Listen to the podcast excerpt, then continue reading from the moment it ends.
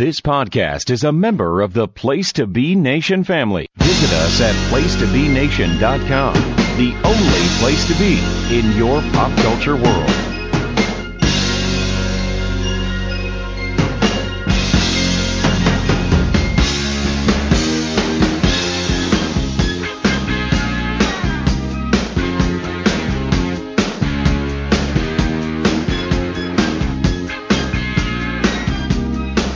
Wrestling Network friends and family. Welcome to 2024 and our first episode of the year for your home of everything current, up to date, modern day wrestling, place to be nation's main event.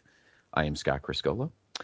Uh, one thing about uh, 2024 as we begin is is and I didn't realize this until I was preparing for the show this week is uh this will be the 10th 10th year of place of uh, place nation's main event. This show will be 10 years old uh, i think later this month or early in february. I have to double check that. But it was in 2014 that uh, that this show began. To give everyone a little background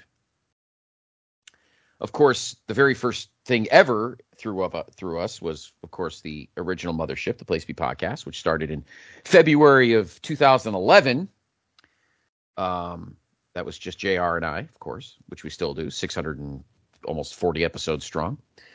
Uh, two years later, on June 1st, 2013, my birthday, we of course launched PlaceToBeNation.com, and kind of that's the day that Place to Be Nation as a as a community and a family officially began, the website, of course. Still just JR and I with some special occasional episodes of other stuff floating around, but this was pretty much the only show until we entered 2014 when two new shows debuted. One of them was the Kevin Kelly show, which was, of course, my PIC, Mr. Azero, and Kevin Kelly who's currently the voice of Collision or Rampage or one of the, I think it's Collision.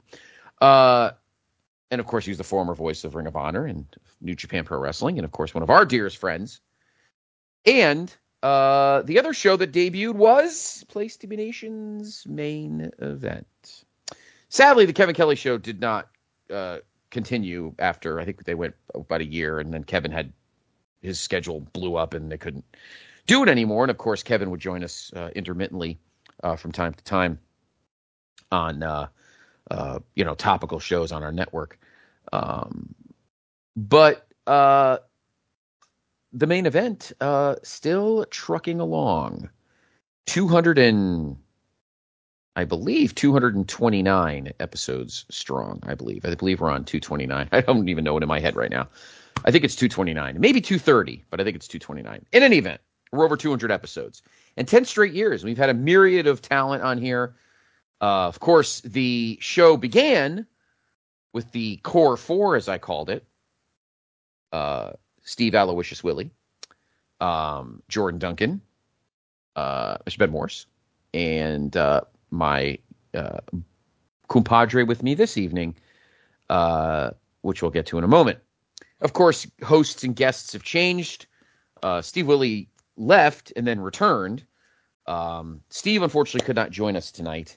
Uh, uh, sadly, he had a uh, he had a death in the family, uh, so he is not with us tonight. But we uh, we send our prayers to Steve and his family, and of course, Steve will be back with us uh, in two weeks for our next episode.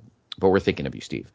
Um, and as a gift to you, Steve, we're going to spoil all of Wrestle Kingdom. No, we're not. No, we're not. No, we're not spoiling Wrestle Kingdom. Wrestle Kingdom technically just happened barely a day ago, I guess in you know time zone world. So we're not going to talk any Wrestle Kingdom this week because we don't want to spoil it because the show's barely a day old. So, um, but my guest tonight was one of the core four. He's kind of like the Andy Pettitte of the core four. Steve Willie's definitely Derek Jeter. Um, I'm going to say uh, Jordan Duncan is Mariano Rivera because if anything he finishes, it's usually his plate. And then uh, Ben Morse is uh, Jorge Posada. So this guy is Andy Pettitte. he is, of course, the co-host of the NBA cast over on the NoSo, or is it the PTB Pop Experience? It's PTB Pop Experience, uh, and also on uh, over on the NoSo, he does has the TNA show, and he's with me right now, the boogie of the Bayou, Mr. Andrew Riche. Hello, Mr. Riche. Hey, how you doing? Hi, I got you? my radio voice going. Yeah. Um, Hey. to match yours. Uh, yeah. Hi.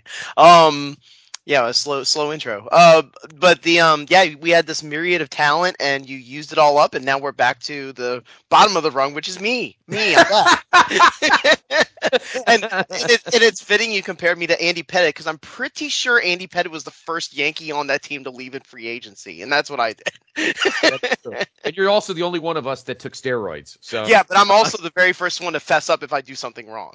that's true. That is that true. his, history says it. Like That's you know, true. with Giambi and A Rod, the reason why people don't shit on Andy Pettitte in history with the steroid stuff, he was the one who was like, "Yeah, I did it. I'm sorry." and guess Yeah. what? Gave him. It was like CM Punk. Yeah, I punch people in the face. I'm sorry. I'm sorry it goes a long way, Scott. It does. I agree, Boogie. An does go apology long goes a long way. Yes, it And I'm sorry that people have to listen to this episode with me back on. Oh, never. You are loved by all. You are Oh, loved by all. It's good to have you back. Um, so with this being, of course, the first episode of uh, 2024, we're going to do a little year in review this week. We'll go back to 2023, look back. Uh, we'll just kind of look at the at the uh, uh, all the big promotions, see how their year went, their ups, their downs, and uh, you know, and some of the you know the uh, highlights, shows, moments, and some of the lowlights, of course. Not just, uh, of course, WWE, AEW, Ring of Honor. We will talk NWA. Dr. G and I'll do that this weekend. Um, uh, Impact, which of course will now be TNA, which will happen in what a week from tomorrow. If you're listening to this on Friday, maybe we'll talk a match or two, things like that. Look ahead to 2024. Uh, the only show we'll talk about this week, Boogie, uh, is one I'm sure you watched, and that is, of course, AEW World's End, the final big show of 2023 for all in all of wrestling.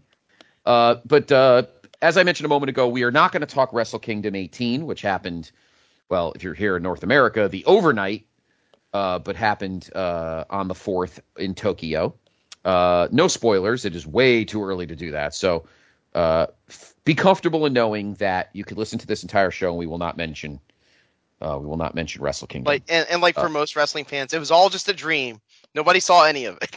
exactly. Literally sleeping as it took place. Uh, Exactly.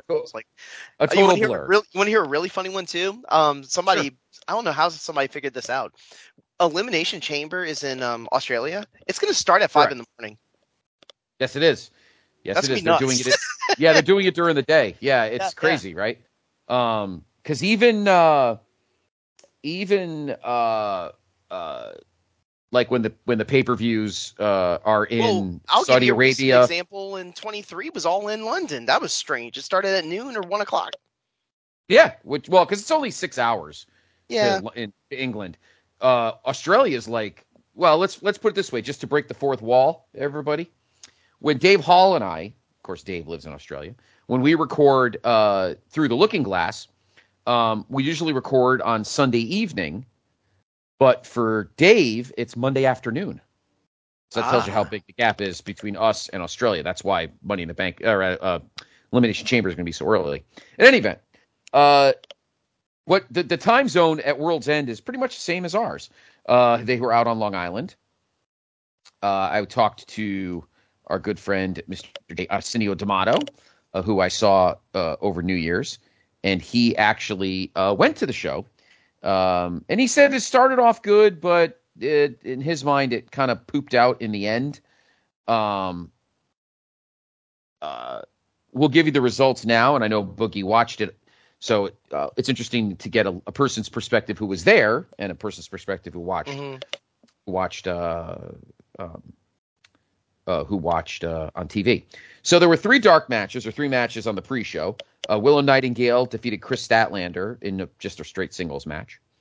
Uh, Kill Switch won the a 20 man battle royal for a future TNT Championship match. This was poorly this, this was poorly explained from a storyline standpoint, but you can keep going.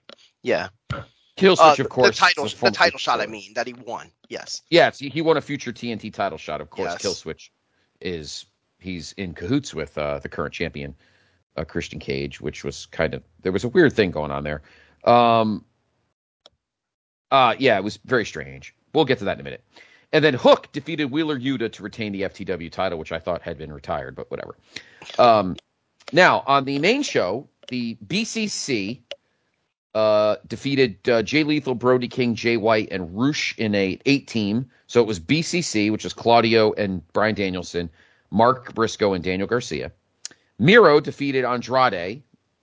When This was the uh, this was like the this was like the NXT version of the Brock Lesnar Goldberg match, where you're like, both of these people are going to be out the door really soon, and it has no heat.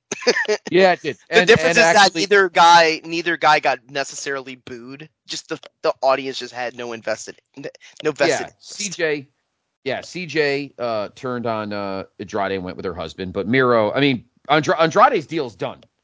So there, there is rumors that Oh, he is chance- he is a free agent and he is going back to. WWE. He is That- totally going back to WWE. Yes. Yes, he is totally going back to WWE. Um, uh, Miro is probably going to be going back to WWE. And point. and the I'll say this: C.J. Perry had a really terrible infection on her finger that needed surgery. yes, but what very it bad. but what was funny is that she put they they put the patch on it. She like had like this leather outfit and she like overlapped the finger, so it looked like she had the mandible claw. Ah, that's funny. Um, uh, Tony's timeless Toni Storm defeated Riho to retain the women's world title. Uh, Swerve Strickland defeated Dustin Rhodes by pinfall in, in a match. Uh, he was supposed to wrestle um, Keith Lee. Keith Lee, but Keith He Lee was a hurt. he was a late scratch. Yeah, I don't. Yes. They didn't explain why, but he uh, Keith Lee had alluded on social media leading up to the event that it was something he had been dealing with for the past three months. I don't even want to guess what it is. Um, but, you know, um, but he did have a really bad battle with COVID back in 23, 2020 and 2021. Um, I, I just hope for the best for Keith Lee. Yeah, I do too. Uh, definitely. Uh, Sting, Darby Allin, and Le Sex Gods, which is, of course, the reunited Chris Jericho and Sammy Guevara, defeated Ricky Starks, Big Bill, and the Don Callis family in an eight man tag. Uh, Two eight man tags on this show. It's crazy. It's like a New Mhm. Japan paper. It's like a New Japan pay per view. um, Do you know one like that that just happened? I know. Uh, it's Takesh, uh, Takeshita and uh, Hobbs, of Powerhouse Hobbs. Uh, Julia Hart retained the TBS um, uh, by defeating Abaddon, and and according to uh, John, this match was atrocious, and Abaddon is not very good. Um, now, Adam Copeland defeated Christian Cage to win the TNT title in a no DQ match, but awesome then match. seconds later, uh, Killswitch handed his title shot to Christian Cage and won the title back. Um, then Eddie Kingston won the Continental Classic, defeating Jon Moxley. And then in the main event, yes, we have a new AEW World Heavyweight Champion. It is Samoa Joe, who defeated MJF by technical submission um, until the devil came out. And we finally found out that the devil is Adam Cole. Baby. Baby. And we found out this past Wednesday uh, on Dynamite that his new faction is called the Undisputed Kingdom for it mushes I together. knew it was the UK doing this all along. Yep. Damn that Boris Johnson. uh God, Boris Johnson. oh God. Um, you're the only non-British person I know that would make a Boris Johnson reference. Uh, so uh, so there's your show. Um, I uh, I didn't watch it, so I don't know firsthand. I'll be honest. Um, like I said, D'Amato said the show started off kind of hot and then kind of pooped out down the stretch. Watching it on TV, Boogie, what was your thought? What were your thoughts? Oh, before we break little things down, just overall thoughts on the show. uh, thoughts of overall the show, I would. This is probably one of the only times that for me, because I do host an AEW show, you know, with Jordan Duncan, even though we're on a hiatus right now. You know what that means on North South. this is so I always hi- go to bat for AEW, All Elite Wrestling. I love their shows. Um, but I remember when I previewed Full Gear with you, and I had mentioned, uh, Mm-hmm. maybe even off air, that I just had a bad feeling about AEW going into the Full Gear in November. Like it feel they feel like they're losing steam. It doesn't. The booking seems a little odd. Injuries are really killing the their roster and decimating them and forcing them to make choices storyline wise that they otherwise wouldn't do and they wound up pulling off a really good show at Full Gear in Los Angeles. This is the first time I could probably tell you, as an AEW like centric person, uh, as a cas- as a person who what kind of pervades all of wrestling, you didn't miss much. This is one where I'd say, if you don't want to see it, don't see it because it's just one of these missable shows. Uh, and I hate saying that about any AEW. The last time I felt like this about an AEW pay per view, there were some of those daily place pay per views in 2020 that were not great. It was specifically there was this one in All Out where it was actually MJF and Moxley in the main event when Moxley was the champion, and it was just not a good show. It was just not their best effort. This, in overall terms, was not AEW's best effort. It felt the booking was all over the place. The match times were wonky. They give 15 minutes to Miro, but they only give like 17 minutes to Eddie Kingston and Jon Moxley. I know they could have gone longer than that. Um, they did the swerve involving, no pun intended, uh, Christian Cage winning it back. Some people thought it was fun sports entertaining stuff involving the two veterans um, in a big, like, uh, violent match, but I just thought it was so silly. And they just there was there was very little consequence, you know, in uh, other than the TNT title switching hands, and then you have the world title change hands, and the lead gets buried by the reveal of the devil, which by this point, Scott, everyone knew it was Adam Cole. Everyone knew it. You know, the rumor came around that um, it was going to be Cole from the beginning, but when he got injured, instead of just changing changing Adam Cole, like the the person, the assailant, they just mm-hmm. had Adam Cole stay as that guy, but he was on the sideline. They had Joe as the accomplice. So they just barely adjusted the storyline. So you basically have a guy on IR as your big reveal. It's it's strange. You know, it gave me that like it, it harkened me back to like when Bret Hart started the Hart Foundation. He was in a wheelchair. right. It's just uh, and and I I know that's like apples to oranges, but it was just they got booked into a corner to steal a phrase that a lot of people use in wrestling speak. They were stuck having to finish off storylines for the year 2023. Um, they they were trying to blow off certain matches, even the one that never happened involving Keith Lee and Swerve. That was supposed to be a blow off from a previous feud where Swerve returned on Keith Lee. Keith never got his match back, and then Keith is out with an injury, so they had to, fit, to change it to Dustin Rhodes. So it was like they were just trying to like scratch off everything that they had done in 2023 so that they could just start the palette fresh with 24. I will say this the Dynamite after was very, very good. It was much more of a reset of like, okay, MJF's out with an injury with the shoulder and he's he's not the champion anymore. Samoa Joe is. Um, Adam Cole is revealed as the devil, but he, you know, he can sort of be this mouth, evil mouthpiece. Uh, Bryan Danielson's in Japan.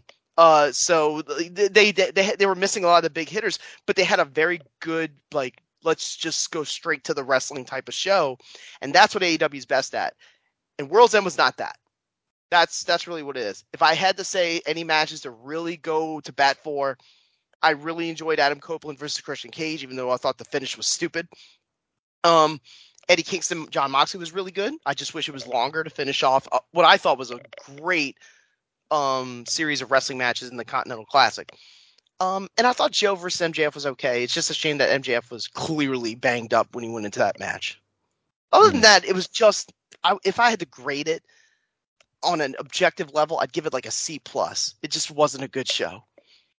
Mm. And that's uh that's not often that anybody says that about a pay per view.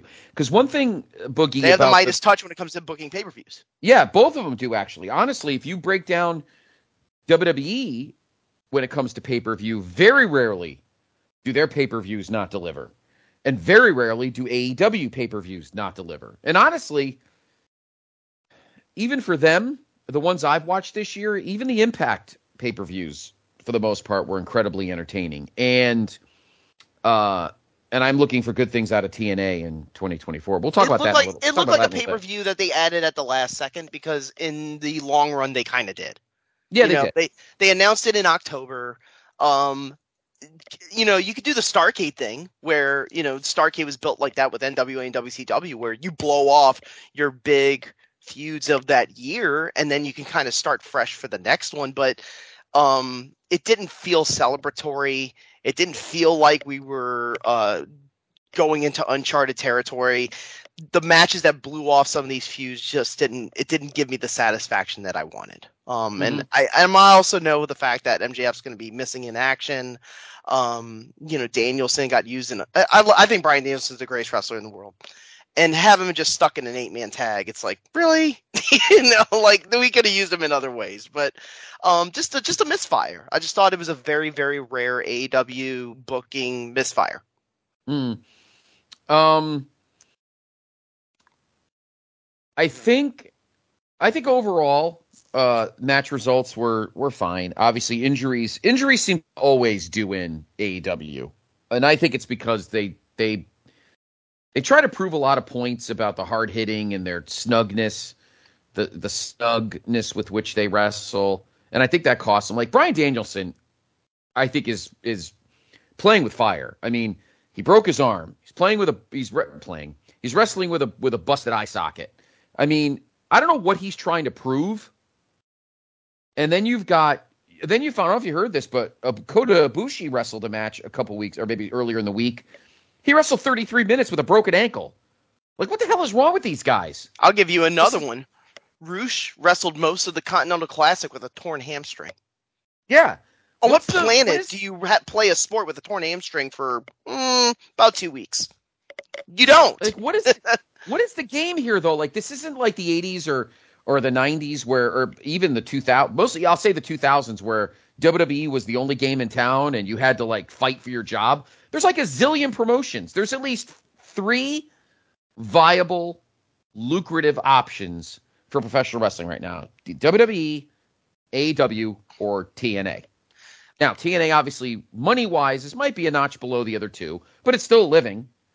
Um, it's not like 2002 through 2015 or 16 where WWF was the only WWE was the only game in town, and you know TNA was there, but eh, and then obviously you had ROH who couldn't really pay you either.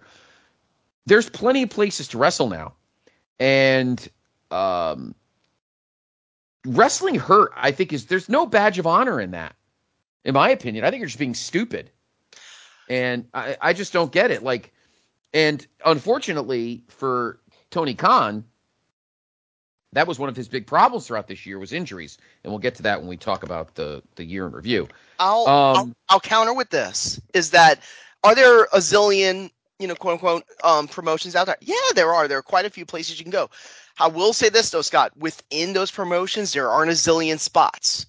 So there's this sort of, I think there is this sort of desire or motivation of, hey, we need to grind it like Harley Race did, or Ric Flair did, or Dusty Rhodes did, and we need to be able to recover quickly from injuries, or we're going to lose this spot that we've worked so hard to get to at this point.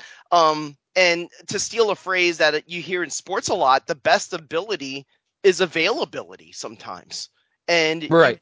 We can even transition this a little bit with um, the newly the, the newly oldly renamed TNA, where they're going to be doing this uh, show card called Hard to Kill. But look at some of the people that are being put in certain spots there. One of them is a guy who just became a free agent out of MLW, Alex Hammerstone. Uh, and then the other one is guess who? El Vikingo a guy who Mhm. has had some injuries in the past because he, similar to Kota Ibushi, he takes some incredible risks uh, acrobatically. But the fact that he's healthy and he's available and he's a popular act on the indies, that makes him an attractive. Uh, and also, he's not signed full time to one company. He he can fit in that spot. So I guess there's just a lot of people like Rouge or. Um, uh, I'm trying to uh, even in WWE, you you see this, this sometimes where people just try to uh, you know wrestle through injuries where it's like I just don't I, I feel like I'm gonna lose momentum if I or my push will be gone if I if I bow out at this point. Um Mhm. the, the problem is that if the if the injuries start to become more and more severe, how far can you go before you just go off the deep end? I guess with Bryan Danielson, and I don't want to try to make it like he's the greatest at everything. Maybe his threshold of pain is just great, better than others. I don't know. You know, maybe he Hmm. can just handle these kind of serious injuries It probably it um, probably is. It probably and have is. great matches and still have great matches. Yeah, no, it probably is. He he definitely uh, has a, a high tolerance. I, I agree with you on that. Uh, I looking at some of the some of the little things on this show. We'll talk about. I have a feeling. I don't know if it's just because of how hot he is right now and how he's had this belt for a while, but Christian has. I think Christian Cage has has positioned himself to maybe winning the AEW World Title at some point in 2024. Um, he's a solid. He's an amazing heel, even though he dresses like a museum curator. He uh, he he's got this little faction here. You know, pa- Adam it's Copeland. called the it's called the patriarchy. you know, Adam Copeland won his won the TNT his first title outside of WWE in ages for 11 seconds or whatever. Um, so Christian Cage, I think, uh, Boogie has set himself up for pretty big things uh, for 2024. I could see him at some point being a world champion. Are you saying that you want to see Samoa Joe and Christian Cage in an in a main event?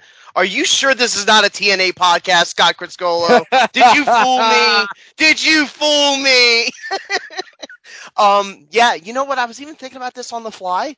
You know, it'd be funny if they just did a kayfabe because they even made a mention with Adam Cole because Wardlow is in Undisputed, which is like why, but they they try to throw this thread in there of like, oh yes, um, I am the leader, I am the uh, the architect of this heel faction that screwed Right. over MJF, but I'm not friends with Samoa Joe either. We were just friends, we were just enemies of the same person, and if I'm gonna get Wardlow, who's fully healthy, to beat Samoa Joe for the title, and then he'll just give me my W my AEW World Title.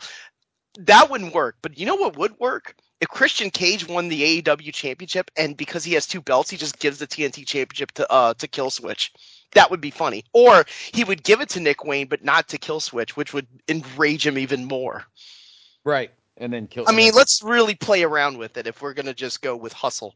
But um, I like the faction. The you know Shayna Wayne. I don't know if you've seen her promos. I know people talk about her as a milf and stuff like that, and I get I get the appeal there. But her promos are not bad, and she gets heat. Uh, Nick Wayne uh, has this like look smug look on his face, like he's a total douchebag when he wants to be. Um, and Kill Switch slash Luchasaurus. It's kind of easy to um sympathize with him. It's Mhm. weird to say that about an evil dinosaur, but um, but you feel like he's been victimized um by Christian Cage um within the fa- faction. But yeah, Christian he he's just classic. He runs. He knows how to run down the town. He runs down whoever opponent he's going to be in front of. He talks about how everybody's fathers are dead, uh, which is just the greatest way to scoop heat ever. You know, but it's it's um you know, he, he I think he's doing a great job, but I do think they have other places they can go. Don Callis has a heel faction with, I think, a star in Takeshita alongside uh, Powerhouse Hobbs. Um, I know this is off topic, but because of certain developments within uh in the accusatory manner, I think we won't see Chris Jericho too much over the next month. Uh, so that leaves a bit of a space time wise uh on television for people to get some matches and get some shine. Um, unless you think I'm wrong and you think Jericho's just going to be coming right back. Um, I don't know. Is Fozzy touring? I don't know. I mean, this, this, I mean, I, I don't think it's safe yet to delve into that particular thing that Nick Houseman got into trouble about. But anytime that stuff pops up and you start getting vi- like visibly booed on the pay per view event, it's not good. So you got to Yeah. take temperature in the room. I'm sure um, your on site um, friend can tell you about that. Um, how the crowd didn't seem to be favoring Jericho there in Long Island. But when you feel the when you can read the room like that, you're like, uh, I might need to get out of here. You know, so you know we might not see a lot of these familiar faces. You know, Kenny Omega's out with diverticulitis. The Young Bucks are um, doing victory laps in their living room. Uh, yeah. Um, and I'm trying to think of uh, any any other. The only one that would be a veteran that's going to be around is Sting, but that's because he's ramping up for his last match in March. Yes. So it's um it's it's it's going to be a different cast of crew. You know, it's almost like the A team and the B team when they had the house shows. You know, back in the '80s with the WWF. You know, now we got the B team kind of like doing their stuff, but sometimes the B team has the best work. Mm. Well, I mean, obviously we're going to see. Well, let's dive into it. So that was World's End. Our next pay per view will be March 3rd, which is uh, Revolution down in uh, Greensboro, and it will be the last match for Nate Milton's favorite wrestler of all time, the man they call Sting. Handicap it now, Boogie, before we move on. Who is Sting facing on March 3rd?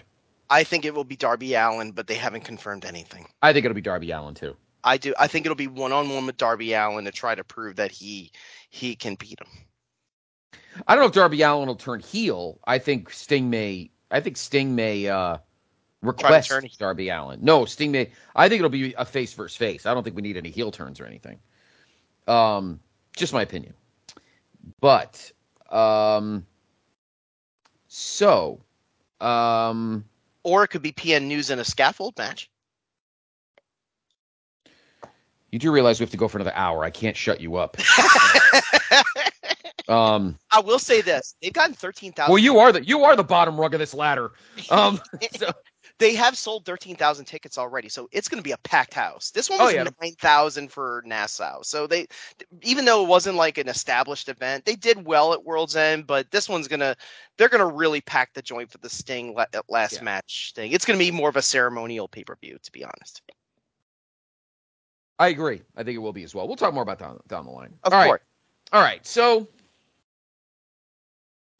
let's uh let's let's look back at 2023 and look at uh, positives and negatives of the big promotions. I always I call it the six pack, but we're only going to talk about uh five of the six ish, more like four and a half. I don't want to get too deep in the weeds on New Japan. I want to have Steve on for that. Maybe we'll talk about that with him in two weeks on the next show about New Japan in 2024 because he's a little more in on that than you and I are.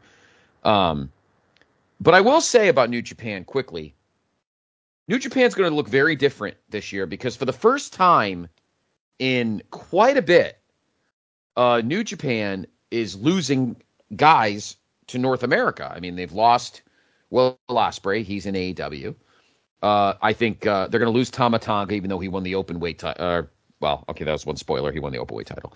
Um, but he may be leaving because I think his contract's up soon. Um, and uh, they're they might. I'm not going to say it's definite, but there's a good chance they lose Okada. The only reason I'm saying it's iffy is because his wife is a very well-known actress in Japan. So I don't know how he. There may be issues, you know, between. He may have to have a deal where he's not in North America all the time.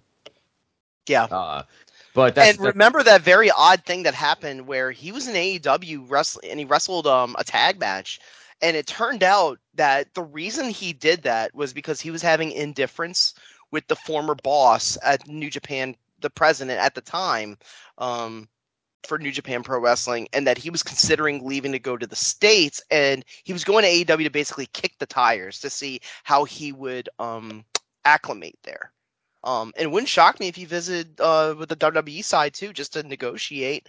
Um, Hiroshi has now been implemented as the president, so I don't know how that changes the relationship. I don't know the relationship between Okada and Tanahashi and Gedo. I, I don't know it, but you would have to imagine that Okada feels secure in in in, in NJPW, where if they want him back, he uh, like if he desires to go back there, the door is open for him to stay there.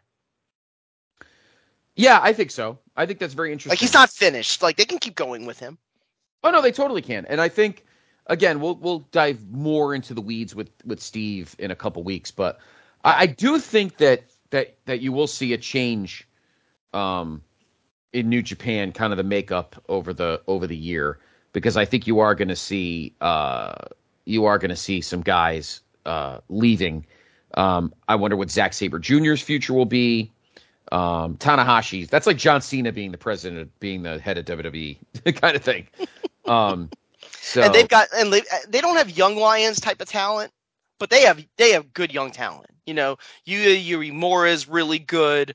Um, even though this guy is not has been around for a minute, uh, Hiromu Takahashi is fantastic. Mhm. Um, and they've got other and and Sanada. I saw him at Forbidden Door. He wrestled Jungle Boy. Sanada was impressive.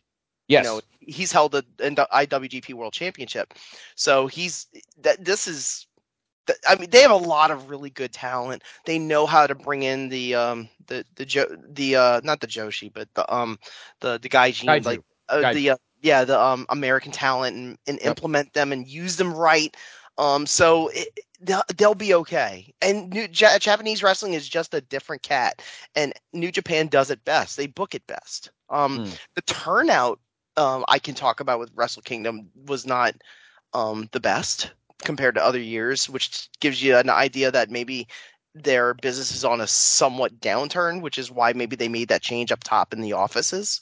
Um, but you know that happened also with Paul Levesque, where they noticed, okay, business is kind of stagnant, and we could probably pull off um, a profit even if Vince isn't in charge. So let's just switch up creative, and they had Paul running it, and business is business is up. I would I would it would be safe to say in terms of revenue, WWE is doing better than they did a year or two ago under Vince.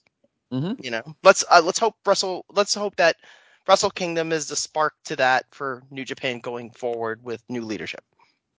Mm. Um, yeah, and I think, uh, I think uh, one thing about about New Japan, you're always going to get top flight um, in ring action. That's never going to be a problem with with. Uh, that's never going to be a problem with uh, with New Japan, but we'll see if the talent. They have a good collaborative relationship with um AEW. You know, they do the Forbidden Door show, which has gotten good turnout and rave reviews, so they can always go back to that. Um, All Japan is somewhat partnering with WWE, so you wonder if they're raising the stakes a little bit. Maybe there'll be some competitive nature there, where New Japan knows they have to start bringing in women's wrestling or you know uh, or such and such. Um, I just wonder if they're gonna they're gonna have new ideas with uh um with new people in charge. That's what I'm wondering Hmm. about with New Japan. Uh, I concur with you, and we'll get more into that. Uh, uh, again, I, I, I definitely want to include Steve in this conversation. 'cause Yeah, that's, that's right in his wheelhouse. So we'll talk more about that when he returns in a couple Mhm. weeks. Um, let's talk about Ring of Honor, and we're going to talk about Ring of Honor as a separate entity, not as you know the little pet of of AEW. Uh, obviously, the promotion most affected by the pandemic, besides NWA, but they don't count, is uh is ROH. They were really in bad straits. Um, I think a lot of people thought that they were gonna go under. And then they were saved by Tony Khan, which everyone thought was the greatest thing in the world because WWE was gonna treat it like dirt and blah blah blah blah blah. But now that you look at it, you think to yourself, what has Tony Khan done with Ring of Honor while he's had it? Almost all of the champions are ROH guys, except the women's champion, Willow Nightingale, who's for the most part ROH.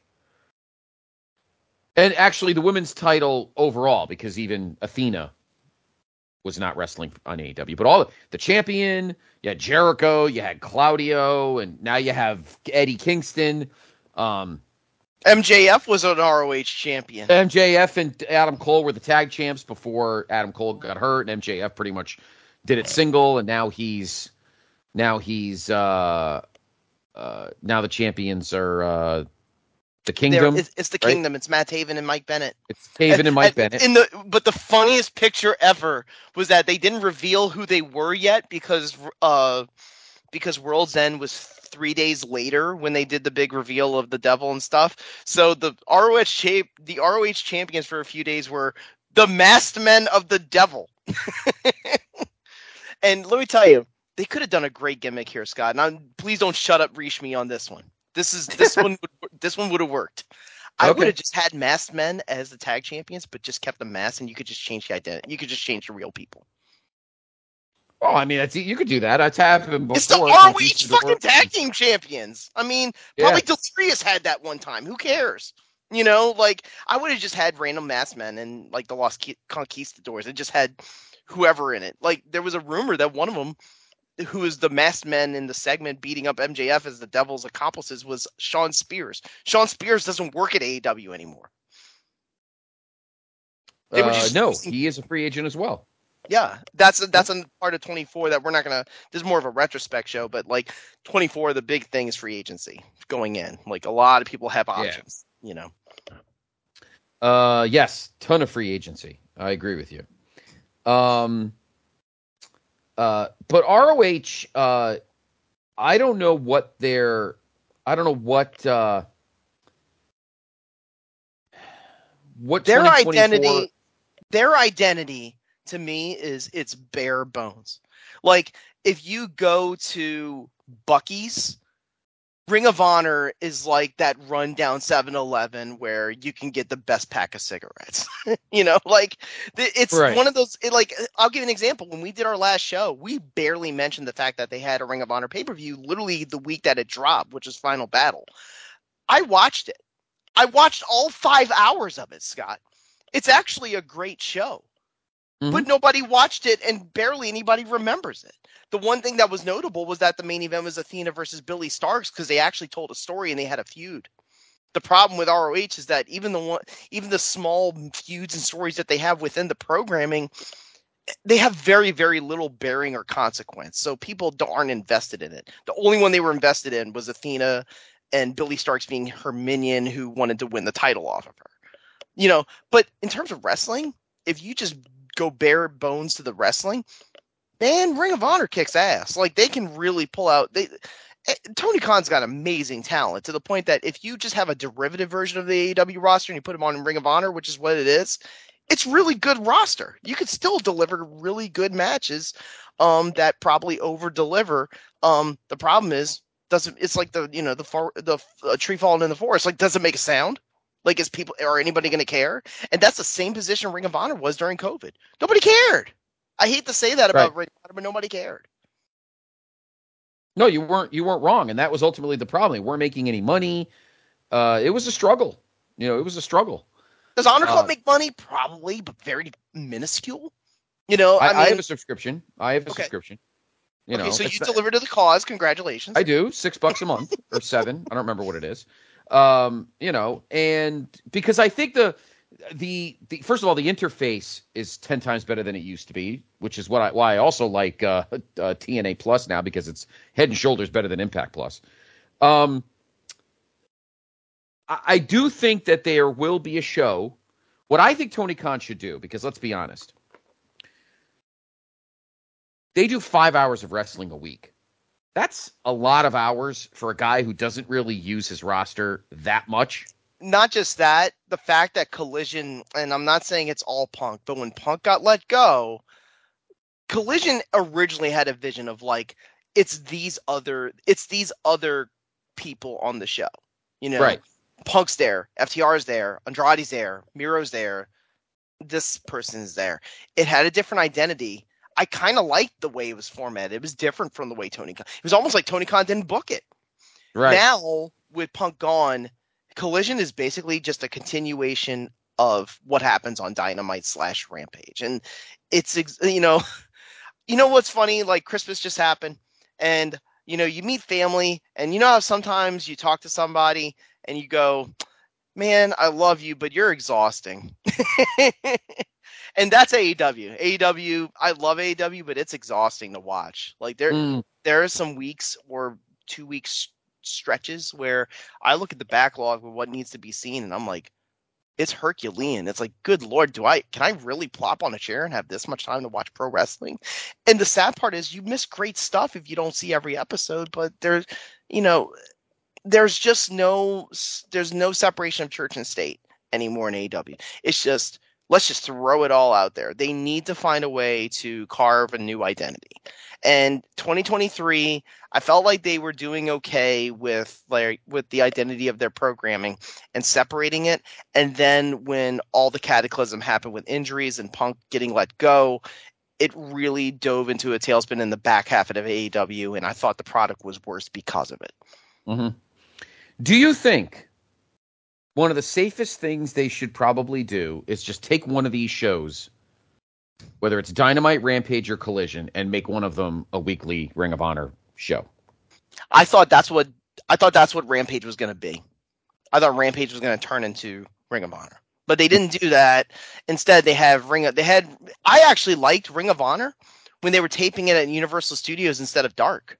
I liked it because it gave even Claudio Castagnoli in an interview said that that I like the fact that it had its own kind of closed door identity, a la Full Sail and NXT. I understand Full Sail NXT setting is just way nicer and way spazzier, and like they have way more inventory to work with things versus Universal Studios sound stages. But I did like the fact that ROH was just there. Now they just tape it before Collision. Nobody fucking cares, and it shows on camera. You know that's the sad part it needs its own identity, Scott.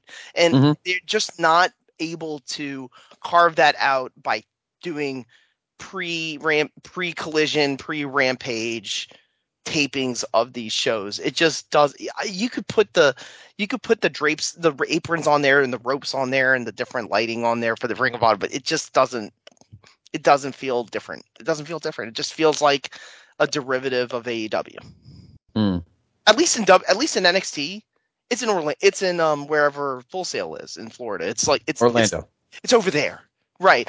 WWE is the bright lights, the big cities, the big eight thousand, eight plus thousand crowds. NXT is like almost like a fishbowl, but it's it's but it's its own fishbowl. It's like like MJF saying, "I am a scumbag, but I'm your scumbag." You know, right, right.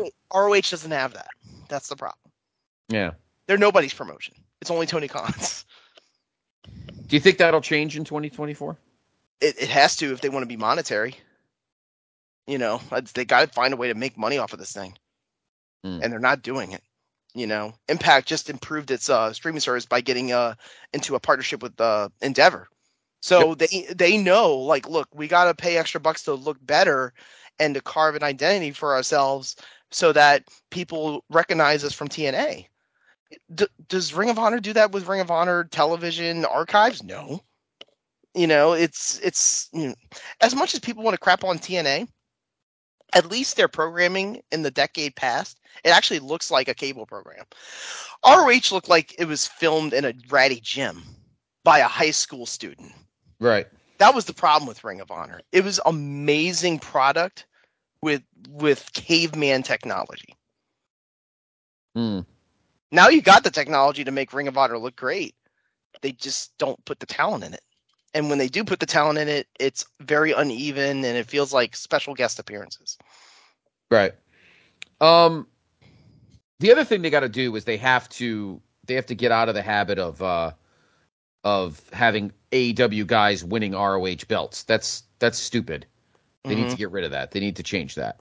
They just they, have... they just added another belt, the Continental title. That's the one from the win. How do you win a tournament and get a belt from it? Like, how is that pot? Like, that's like the Lakers having a banner for their in-season tournament. What kind of stupid team does that? Yeah, well, they're paying the price for that because I think they've won one game since. um, so take the banner down. take the banner down. Um, yeah, I'm sure. I'm sure. Uh, I'm sure winning the in-season tournament, Magic's like, yeah, that's the equivalent of when we beat the Celtics in '85. But seriously, like they're they're you know? they're we've always said this. There's too many belts. There's too many titles. And now there's even more. And Eddie Kingston's walking around with three belts from three different promotions. He's carrying an.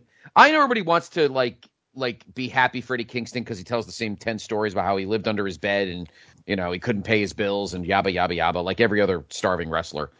But I Eddie King. I'm sorry, Eddie Kingston's just one of those guys. I just don't see the allure in. I, I just don't. Just you know me. whose fault this is? It's Ultimo Dragon's fault. Because when he took that picture with all them belts, everybody, every wrestler who saw that in Bill Apter's mag was like, "That's what I want to be. I want to win all those belts at once." And they all look the same. they're, they're all small. They all look like boxing belts. But anyway, the Continental belt visually looks okay um, compared to the one the strong belt and the ROH title. But I mean, yeah. Boogie. AEW has three, three secondary tier titles. That's like three intercontinental titles. Now, WWE has two, but they're separated on two different rosters. You have the Intercontinental title on Raw, and you have the United States title on SmackDown. But AEW doesn't do that. The TNT belt, the international title, which I think is a nice belt that uh, Orange Cassidy has, and this Continental belt are going to be on all the shows. And then Yeah. he's got a women's belt and a women's secondary belt. Although I do love Julia Hart. Um, and you've got two sets of tags, or do you? No, just one tag. They Um, also added a women's television championship. Yes, which we don't even know what they're going to do with that. I mean, that's just that's just ridiculous. I, I've got my money on Vert Vixen. Vert Vixen's going to win. Well, AEW with a big debut this week.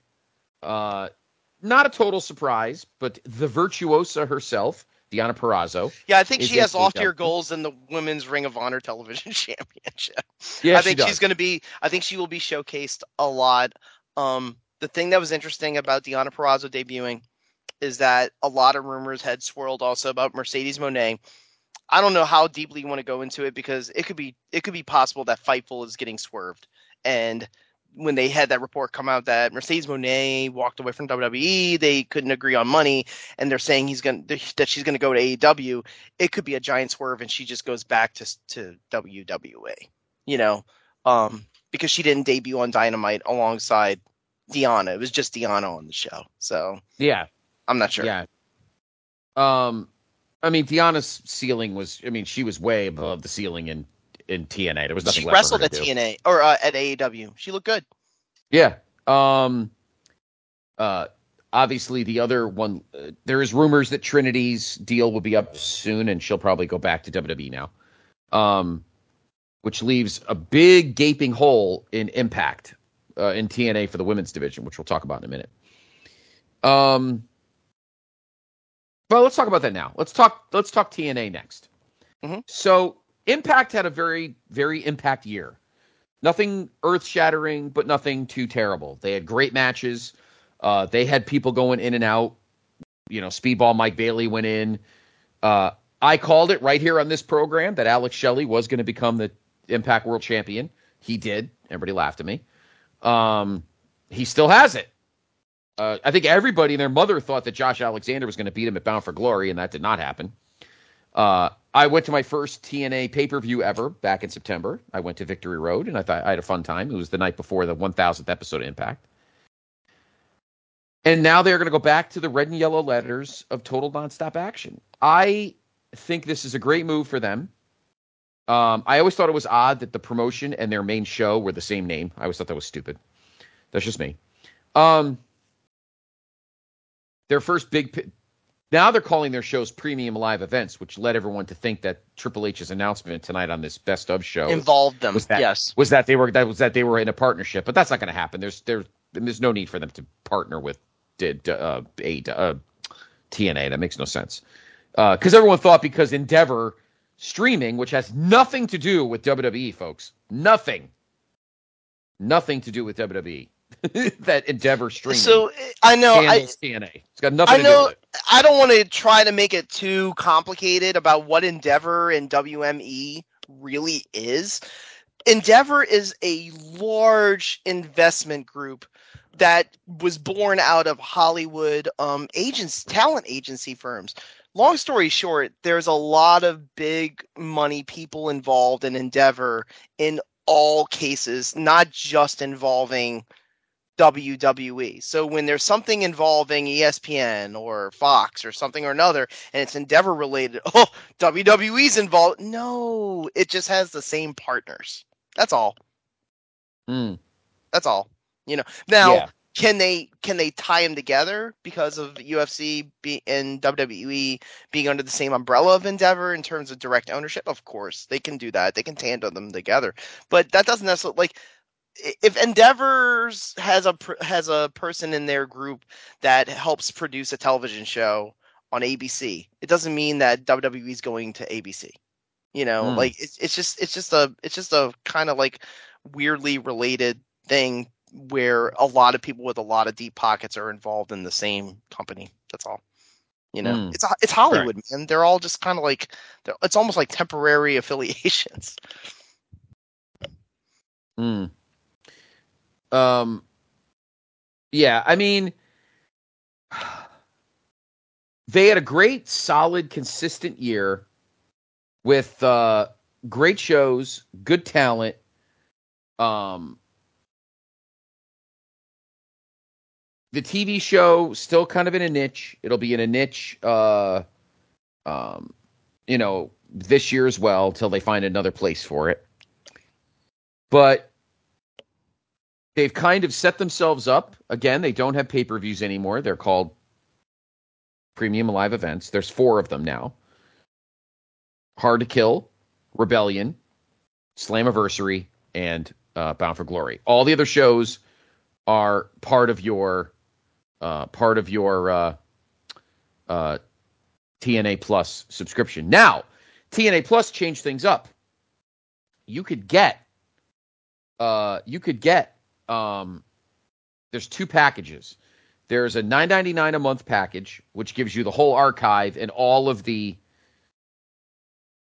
uh, everything except the four big shows, and that's ten bucks a month, or I think it's ninety five dollars for the year, or for one price, not monthly, but just one annual subscription of two nineteen a month a year, you get everything, including the four pay per views.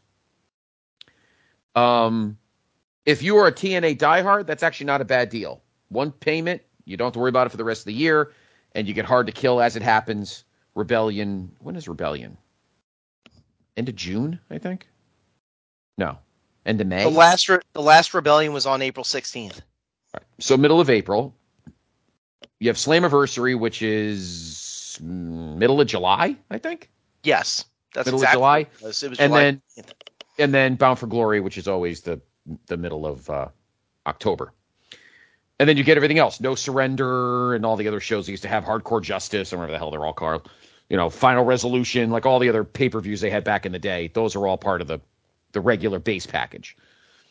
So, and this includes all of the asylums, all the old Jeff Jarrett, Vince Russo, Sports Entertainment Extreme crap that that was in the, the the fairground tent in Nashville in 2002 and 2000 all that stuff's there all the impact shows are there um yeah everything's in there so um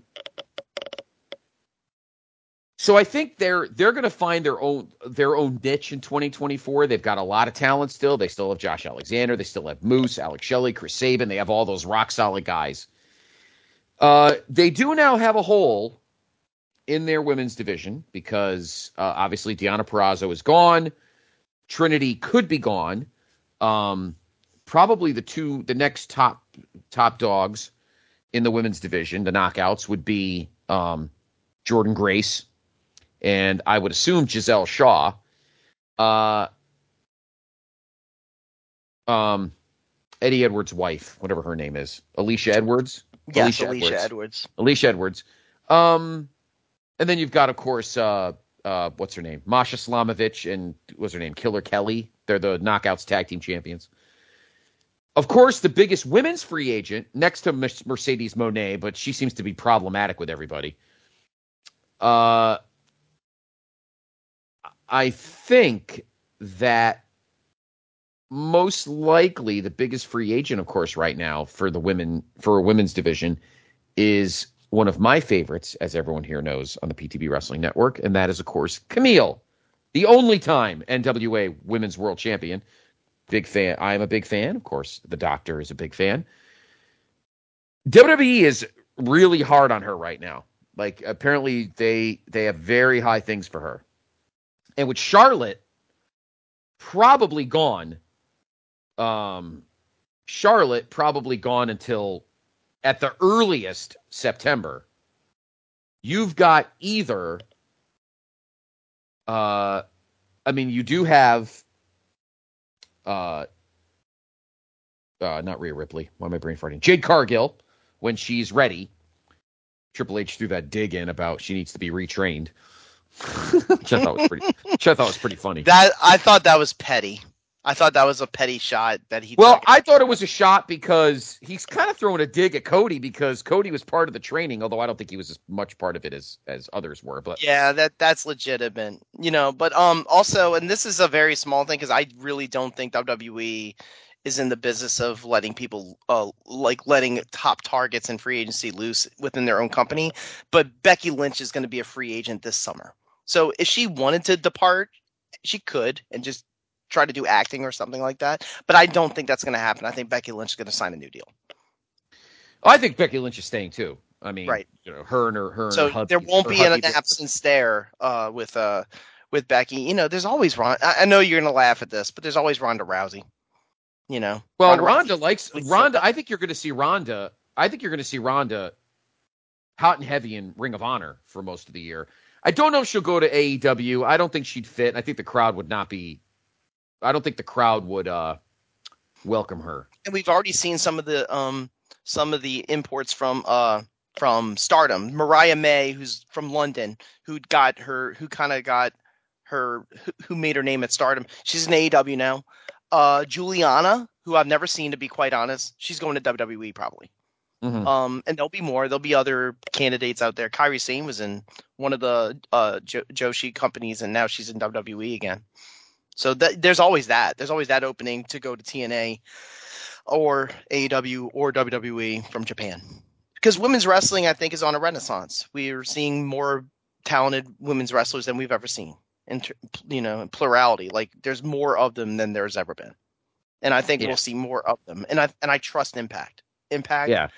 Has a way of just grooming really good, talented, well-rounded women's wrestlers. And also, and this is very important, they always leave Impact seemingly on good terms.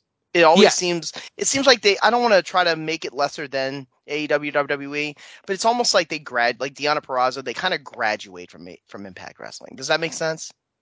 I totally agree. I think a lot of it, uh, Boogie, is Scott D'Amore. Scott D'Amore just seems like a legit, straight up guy, very cool, understands that he, you know, uh, unless they get bought by somebody mega, they'll always be number three just because of money. They, they, they probably pay well, but they don't pay, you know, they don't pay obviously what, But- what Tony Khan. But I can get I can get. Kamille's appeal with AEW and WWE because you look at her on screen, e- even if she just showed up today on NXT, you'd be like, "Who the hell is that?" she looks Right. like a million bucks, you know. Yes, and so I I understand the appeal. But I, I truly think she's going to go. I think she's going to go straight to. If she goes to WWE, she's going to go straight to the main roster. She's not going to stop in NXT. Yeah, Julian's NXT's supposedly going to go to NXT. Uh, J- NXT's in a good place right now. We'll, well, we'll get we'll get to that in a minute. We'll get to Sure. that in a minute. Yeah, of course. We'll get to them in a minute. Um. So I think, I think TNA is going to have a good year. They're going to have good shows. They get around. They don't stay in just little pockets. They get around too, just like TNA, just like AEW and WWE does. I look forward to TNA, and their prices are very affordable. I look forward to TNA coming back to this area. I'd love to go to a another TNA show. Um, and I think that I do think uh, that uh, that we're going to see some big signings. Now they're promoting a mega signing. Uh, TNA is announcing for the show a week from tomorrow. A week from tomorrow, at next uh, next Saturday at Hard to Kill. Um, that they are going to um, uh, announce a big signing. I don't know what that signing is. Been a lot of speculation. It's not Will Ospreay, obviously. I don't think it's going to be uh, Mercedes Moné. It could be, but I don't think so. I think Mercedes is looking for the big, big payout. Yeah, And I think for the Mercedes, it's talks with her WWE or AEW. Right. well, eight and they both and both sides and both broke down with her. I don't know why AEW didn't. We do know that that uh, talks broke down with WWE because apparently Mercedes wanted to be the highest paid women's wrestler in the company. And I know Triple H pretty well. Triple H will not reward disloyalty. Um, she could say whatever she wants,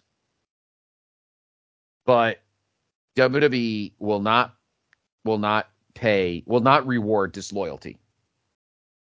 I do think they will bring Trinity back, but they're not going to make Trinity the highest paid, you know, woman in the company. Um, I don't know why there's a disconnect between her and AEW. Those details we've never heard.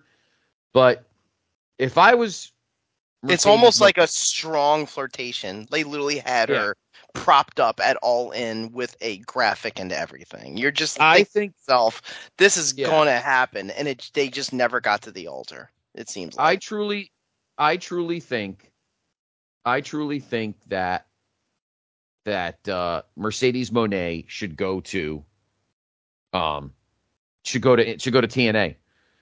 I think they'll pay her well. she would be Uh. the star of the company. The T H E. They could just they should just call it T Moné. Moné. That is actually pretty awesome, Boogie. I think it's the greatest thing you've ever said. Scott D'Amore, I'm give me a call. I'm going to make sure that we put that in an open or a vignette or something because that might be one of the greatest. things No, like ever said, so. Trinity really, and you know, this is a big thing about Impact is that they take these island misfit toys or people who have fallings out elsewhere, and they let them cook. And that, you know, like Speedball Mike Bailey. I know these two peop- these two sets of people aren't the surprise because they already announced them for Hard to Kill. But the Grizzled Young veterans, um, James Gibb, uh, James Drake, and um, I'm forgetting the other guy's name.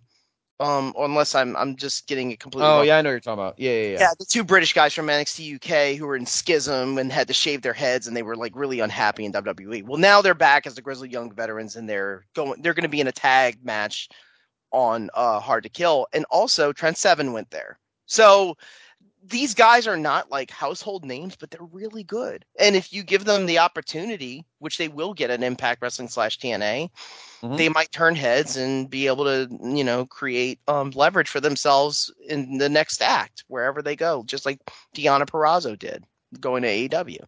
You know, AEW needs Moné more than anyone else because they need a reason to amplify their women's wrestling. They Mhm. need an excuse, and Moné would be the excuse. The story is that Moné's demanding her own segment every week, not outside of the wrestling segment. So she doesn't want to be buried in the 930 slot. She wants her own. And I don't know if that's gonna I don't know if that's what's kind of pushing negotiations away from them, but if I'm AEW, I would do it, to be truthful. If you're AEW, you you would do I would, what? Sign, I would sign Moné. I would sign him. I would Yeah. say, okay, get your own segment. That's fine. Well, they she, they've never been. She's never been in AEW, so they could do whatever. They could pay her whatever they want. But I again, I don't think Triple H would would go for paying for uh, you know, rewarding disloyalty. I just don't see that happening. Um, now, if she wants to go to WWE and and take just a good deal, that's fine. But she's never going to take. Um, I don't think she'll ever take a uh, a uh she'll never get the highest paid person in the company. Charlotte, as much as everybody thinks that she like is overdone, Charlotte never left It only was off camera when she was hurt. And uh and I don't think it I, I think Triple H understands that. You know, he's a big Charlotte fan because it's one of his NXT, you know, Very Uh, popular, ends. has the namesake, never has a bad match, really. not really. No, Yeah. very rarely. Very rarely. Um, dependable worker. I mean, she does everything right, you know. But Rhea Ripley's red hot. Rhea, Ri- I don't think she's the highest paid. I, I don't have the books to open up to uh, WWE, but like, I don't think Rhea Ripley's the highest paid female wrestler or, or employee in WWE. But in about three No. years, she will be. I'll say that. Yeah. Yep. Um. All right. So we we talked about TNA. All right. Let's go now, and this is your you know your wheelhouse, uh, Boogie. Let's talk the year in review for All Elite Wrestling. The highs. They filled up Wembley Stadium. Their first big stadium show, all in, did gangbusters. Um, huge. Uh, they had some great pay per views. The in ring is still amazing. The in ring is still amazing. Um, the roster is solid, and the in ring is is again has been great. Uh, they have seen attendance drop Attendance has dropped. It was down twenty percent. It was, and you see it in the crowd. Uh, TV has been not as good as it was. Um, I The think ratings Tony are Khan down is- as well. I think T- I think Tony Khan is burning the candle at too many ends. Um, and then of course there is CM Punk. Uh, that imploded. We've talked ad nauseum here on the show about that whole scenario, so we're not going to beat that dead horse again. hmm Um, I think what was exposed in the back end of 2023 is the dysfunction of the front office. Um, I think after a couple of years, they realized that the Jackson brothers and Kenny Omega are not VPs; they're just wrestlers. Uh, the guy who was the of all those EVPs, the guy who best knew how to act like one got booted. He got kicked out of the club. And now he's going to in a few months he's going to finish his story. But one of the biggest things that I think will happen in 2024 that I think hurt a lot in 2023 in the back end for Tony Khan was the uh was the uh um, front office uh, uh, dysfunction. One of the things Tony Khan said on the media call last week before World's End was there will be a shakeup with the VPs and front office management. Tony Khan needs to start having some wrestling people around him that he can trust. I never thought it was smart to get rid of T- TQ Marshall. Um, I thought that was it, right? TQ, QT. QT, Mhm. Marshall. I thought that was a mistake. So, your thoughts, Boogie, on the overall how AEW's year was overall ups and downs, and what do you think in certain pieces uh, AEW will have as a year in 2024? Five Over- years. I know. Five years. They had their five year. I mean, it was born in January first after their that Tokyo Dome show, but they had their first show in um, May. So, um, it for what it's worth, however you look at the origin of it, um, 2023 started well. The Revolution show was fantastic, where they had Danielson and MJF in an Iron Man match, and they their their ratings seemed to be stable. Um, they were pushing younger talent with MJF as the champion and willing to work with anybody. They used Punk's popularity to be able to reintroduce him as a to spark a new television program, which gave him extra revenue in Collision live on Saturday nights, which gave some excitement um, to the programming because it was different. It had a different look. It had a different roster. Um, and Punk is a very, very popular act. Um, but like we are, we don't have to keep discussing it. That it just blew up in their faces because of his, because of Punk's ego, his tribalism to want to do things his way versus the way that AEW wanted it done, or Tony Khan even wanted it done. Uh, but they were able to pack the house at Wembley, which was a fantastic, like it was almost like a moon landing moment where no matter what they say about anything involving AEW, you'll never take that shot away of having 80,000 people in a building for their show.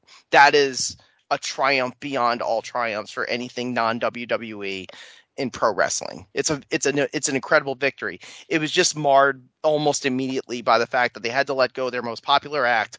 They had to move on with um, patch patchwork from Bryan Danielson and Jon Moxley and Chris Jericho.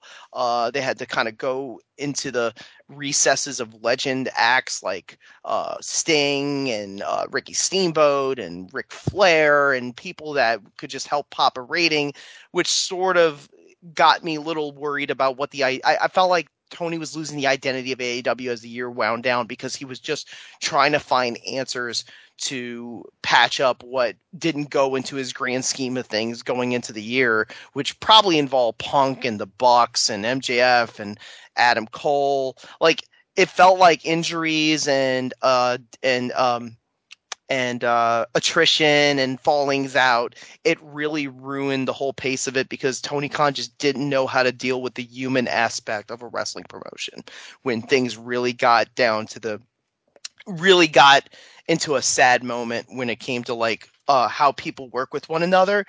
2024 is going to be interesting because MJF it probably is signed to a deal. Um, but and he was probably the the high the highest attractive like free agent out there. So they got mm-hmm. him off the table and re-signed, which is great. But you don't have a TV deal in place.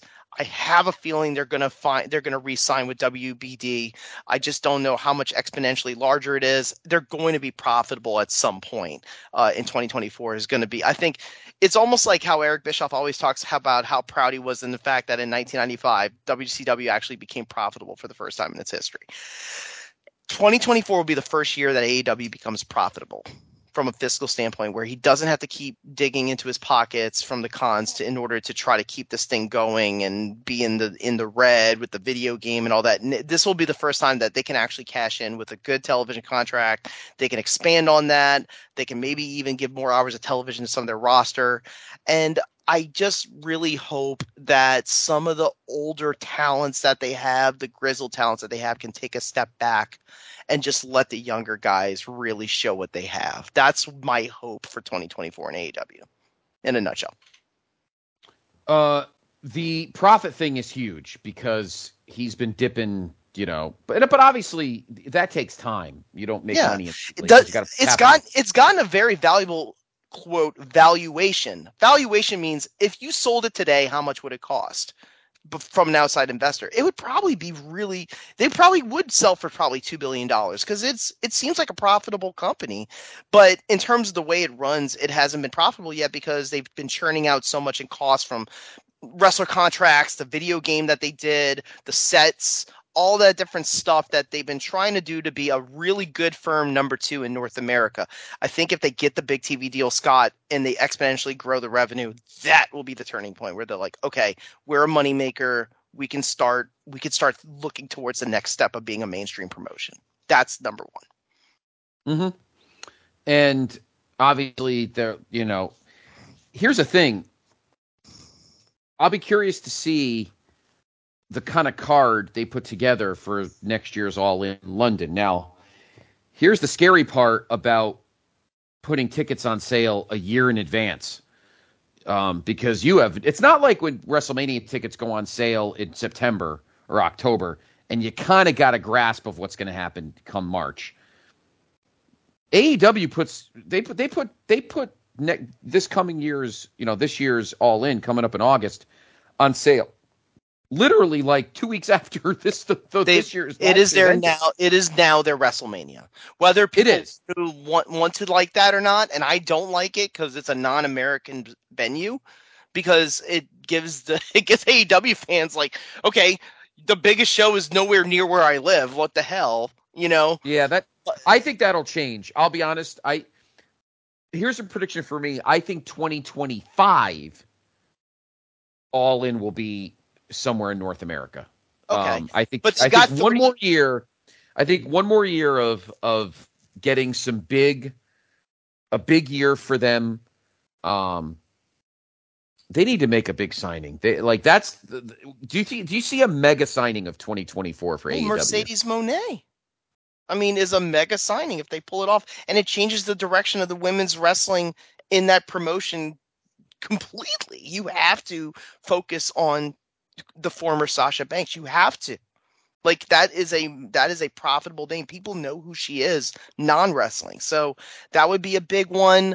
Um if I just had to make a random guess, there's probably a few TNA people like Josh Alexander or maybe even I'm I'm not I don't even know how what their contract situation is, Scott. I really don't.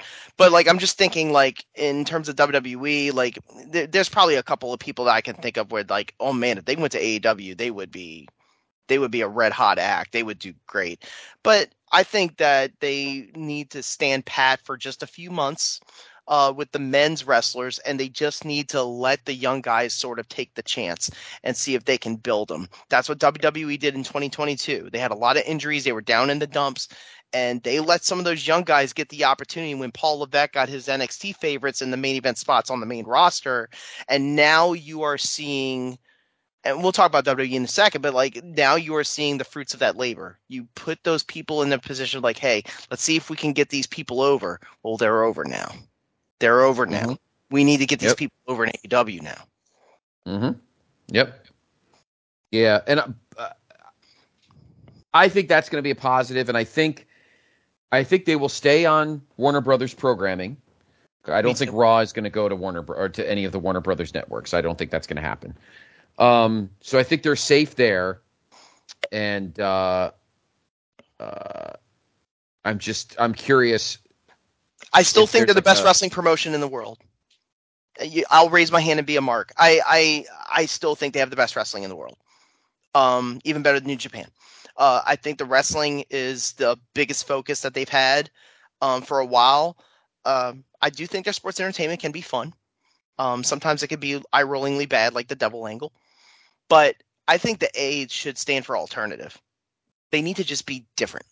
They need to just be, hey, how can we be not exactly not not completely different from WWE, but what can we give a fan who watches WWE and says, "Man, I wish they gave me that." Well, maybe AEW can give you that. Um, and I hope they just don't go into the retread territory, which I felt like in the back half of 2023 was a lot of retread in sports entertainment patchwork and just throwing shit together to have excuses for matches and I thought it created a bad product down the stretch. You know, I we they need to get back to what they did best, which was just tell the story through the matches. That's how you tell the stories. Um, I am going to respectfully disagree with you on one thing. I, in terms of pure wrestling, I think for say the last couple of years and a half between like the beginning of the pandemic till maybe mid 2022, I do agree with you. Um, but I think in terms of in ring, I think right now WWE is better Okay. overall. Um, Okay, we'll fight the back alley later and see who's right. uh, I'll bring my garbage pail, you bring your shovel. well, if you well, if you want to wrestle like like an AEW guy, Boogie, then just slam your face into a wall and break your eye socket, and then try to wrestle me then. and I'll Um, start meditating while someone tries to exactly. And I'll just yeah. I'll, and I'll just get a I'll just get a, a backhoe and tip over. Tip Have you over ever thought face. about doing that at work sometimes when things are raucous, you, like Bryan Danielson would do? You just meditate. Yep, you just- meditate with straw. go zen. Yep, Yeah. and then break my own and then break my own leg. No. uh, so all right.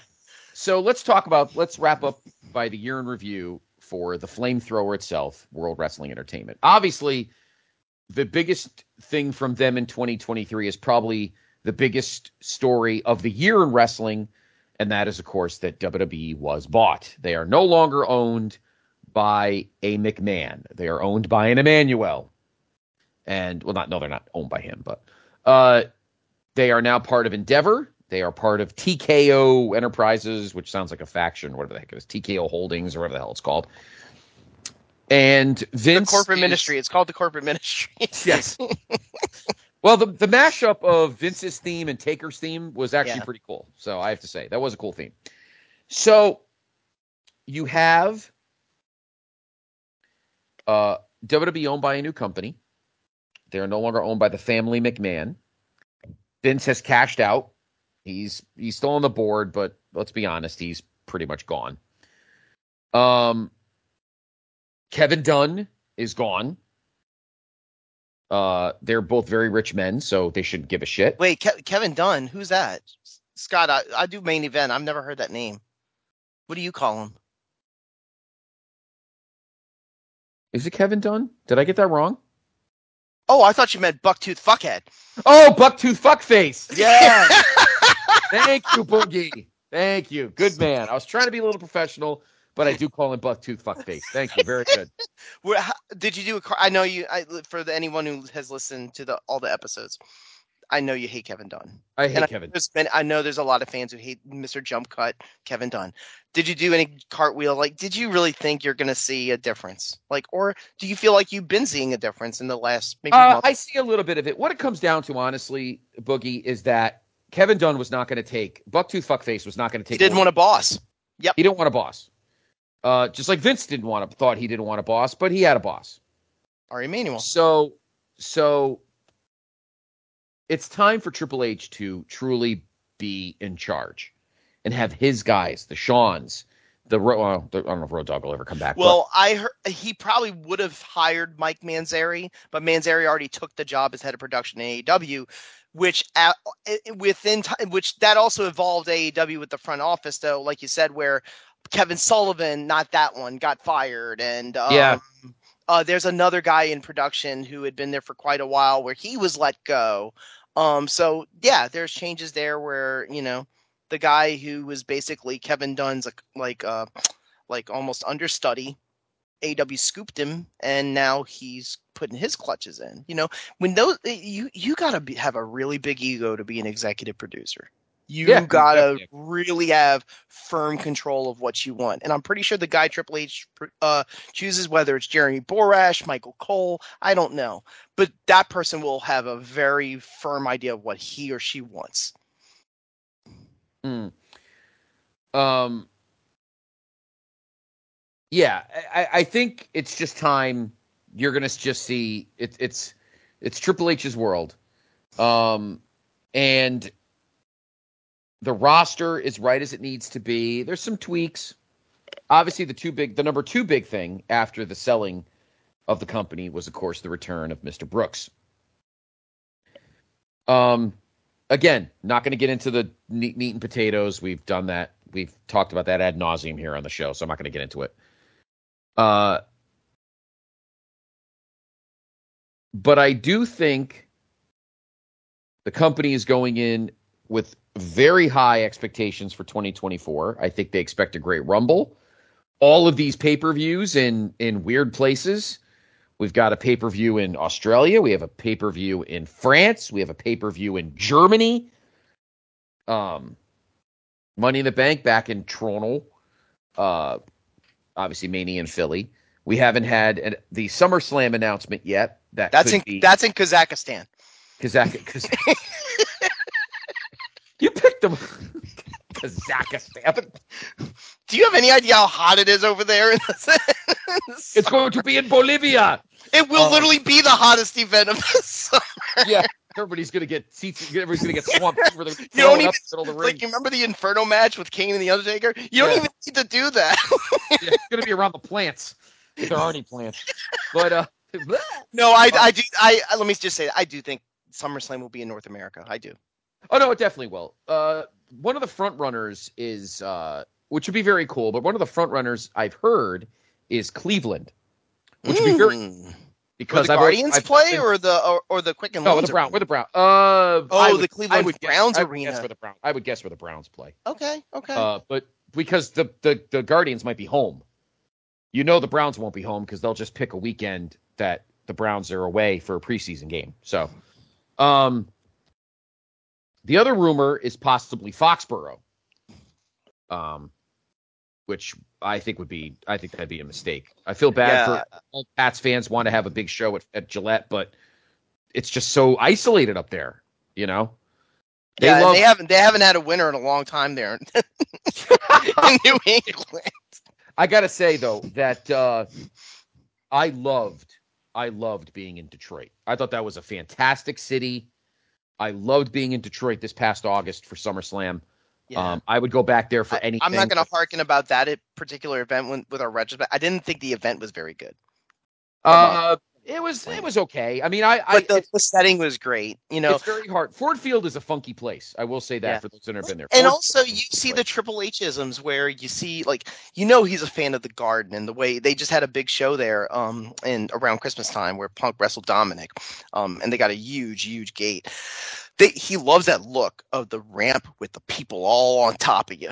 And oh yeah yeah yeah. Yep. going back to that, they're trying to find visions where it's like, hey, what do fans get their jimmies all over? Like, what do they like the most? And he is trying to find those things again uh, that that WWE or wrestling fans, which because I do, I still think deep down in his heart, Paul Levesque at the end is a wrestling fan. Um, the problem is that he is in a position where he is responsible for a global corporate conglomerate that is also driven by things that have absolutely nothing to do with what goes on inside a wrestling ring. So he's always embattled, but I do think the wrestling fan in him is in there and it's ingrained. So he tries to do things in this production where it's like, hey, this is something wrestling fans like. Let's give it to them. And hey, what do the fans want? They want CM Punk. Let's give it to them. And that's what they did. Mm, yeah. Um. So I think 2024 is going to be a banner year for WWE. They're going to make a ton of money. Um. The shows are all going to be great. Is going to be very, very successful. And what? I'm sorry. I think I think the Philadelphia WrestleMania is going to be the most successful one they've ever had. Yeah, it's going to be amazing. I'm looking yep. for. I'm very much looking forward to it. It's going to be amazing. Um, and again, they've got you've got to have uh the Rumble down at the Trop, that fucking cavernous dump. Um, uh, and uh, obviously Elimination Chamber will be in Perth, which is pretty cool. WrestleMania in Philly, Backlash in France. Ooh, they could bring back Rene uh, Dupree. I almost said Rene Goulet. They should bring back Rene Goulet. Everybody should. I think everybody should get a special uh, pay per view uh, black glove.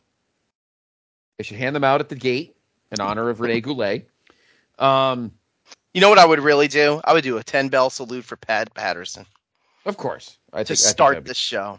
Yeah, that's maybe they'll do that. Maybe they'll do that. I, I, I, I know we're going on a trail here, but I just want to say it. I thought the true genius of the WWF was Pat Patterson. I think Pat Patterson's the greatest genius in wrestling history. Uh, that's a lot of people agree with you. I, I and would tend to agree died, that he was definitely a big. He died or stepped away. The WWF died. And but I think you're so dramatic. I do, I do, and I think, but I think Triple H really learned from Pat and Dusty Rhodes and those people, and he of course he did. He wants he that. He wants that. Because Triple H, because here's the difference. I'm sure he's got a little bit of an ego, but Triple H does not have a Vince ego where everything's got to be me, me, me, me, me, me, me, me, me. And hates he has wrestling. no problem taking ideas from. Yeah, he just loves uh, entertainment and cash. Mm-hmm. Uh, I think I think Triple H has no problem adapting and accepting what would be uh, you know, good, solid, creative and to, ideas. And to kind of be over, kind of be general about WWE because I know we talk about it a lot on this show for the most of the weeks. Uh, just to kind of summarize it, the year for them, I thought the year was more of Hunter or Paul and them having their vision of WWE and really sinking his claws into it in the production, in terms of the match times, in terms of the formatting of the premium live events where there's less matches so that they feel more important when they build towards them on episodes. The one thing, and I'll say this, I went to a SmackDown in New Orleans in July leading up to SummerSlam the there's two things that I could just immediately tell as a difference between the last time I went to a WWE event, which was WrestleMania in 2018, so five years earlier. There was two big differences. Number one, more kids as fans. Number two, the baby faces are red hot. They're yep. the baby face characters in WWE. Cody Rhodes, the Jey Uso, Seth Rollins. Um, help me out here. There's probably a couple others. They are LA Knight. They are so over they show up and the crowd loves them and they want to see the good guys win and um, I feel like that's been sort of the direction. The problem is the the most important person in that company is a heel, and you can't take the title off of him. And that's where I would say the one big mistake they did. They did not take the title off of Roman Reigns and give it to Cody Rhodes um, at WrestleMania in, in California. I thought that was a mistake. I think the uh, I think the the worst, I think the biggest mistake they've made, though, in terms of uh, Roman in the last few years, was merging the two belts at Summer at WrestleMania two in years 22. ago. Yeah, in uh, Dallas, I was there for that show. That is the greatest WrestleMania I've ever been to, and it's actually one of the greatest live shows I've ever been to. Um, maybe the greatest. We'll see how we'll see how uh, Philly pl- plays itself out, but um, creatively the roster can't is, is, is I think it's a good chance for for for Roman Reigns to take his break. I'm a little nervous about this Rock situation. We'll give it time and let it work itself out because I think that does. I thought his Cody. promo was entertaining. The one he did with Jinder Mahal, when he started to put in the hints of, "Hey, maybe I'll wrestle Roman Reigns." That's when I was like, Here's the thing that here's the thing that I that I and we'll talk about this over the coming weeks as we get closer.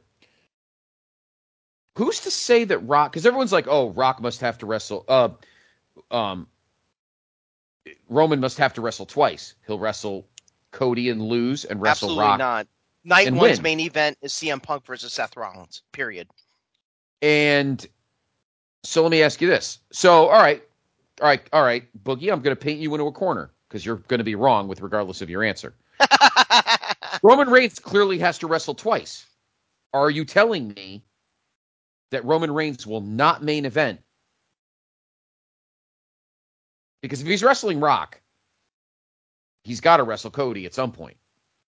Does Cody just and Cody will not the story will not end for Cody in Perth, Australia. That's not going to fucking happen. well, The story won't end in Tampa either. It has to end this- in Philly. You know, it's so sad that. Well, actually, it's not sad because I love Bryan Danielson in AEW. But too bad we don't have Daniel Bryan to make this a triple threat match. And the main event of WrestleMania. Or and we have, we and we don't have have Rock Teddy and Long. Roman and, and Cody in the main or we don't have. Teddy Long to make it a tag team match. um, so we're, we'll we'll get more into the meat and potatoes about how to. what was your favorite match in WWE last year? Um, I know mine.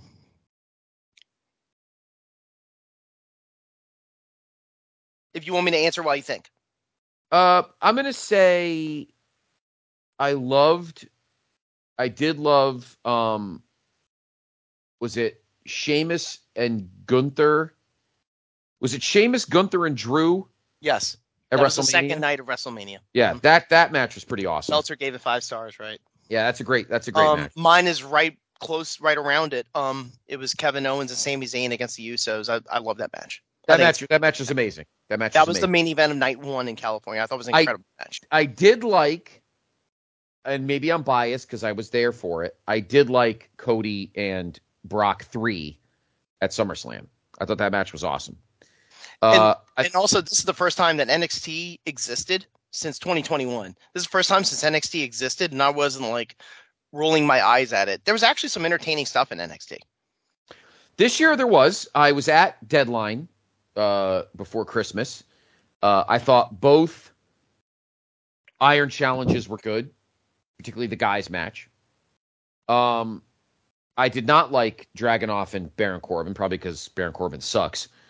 um, but I did. I think NXT has a nice, nice future. I think the women's division's great. I love Tiffany Stratton. I love Fallon Henley. Um, I like Cora Jade. I like Gigi.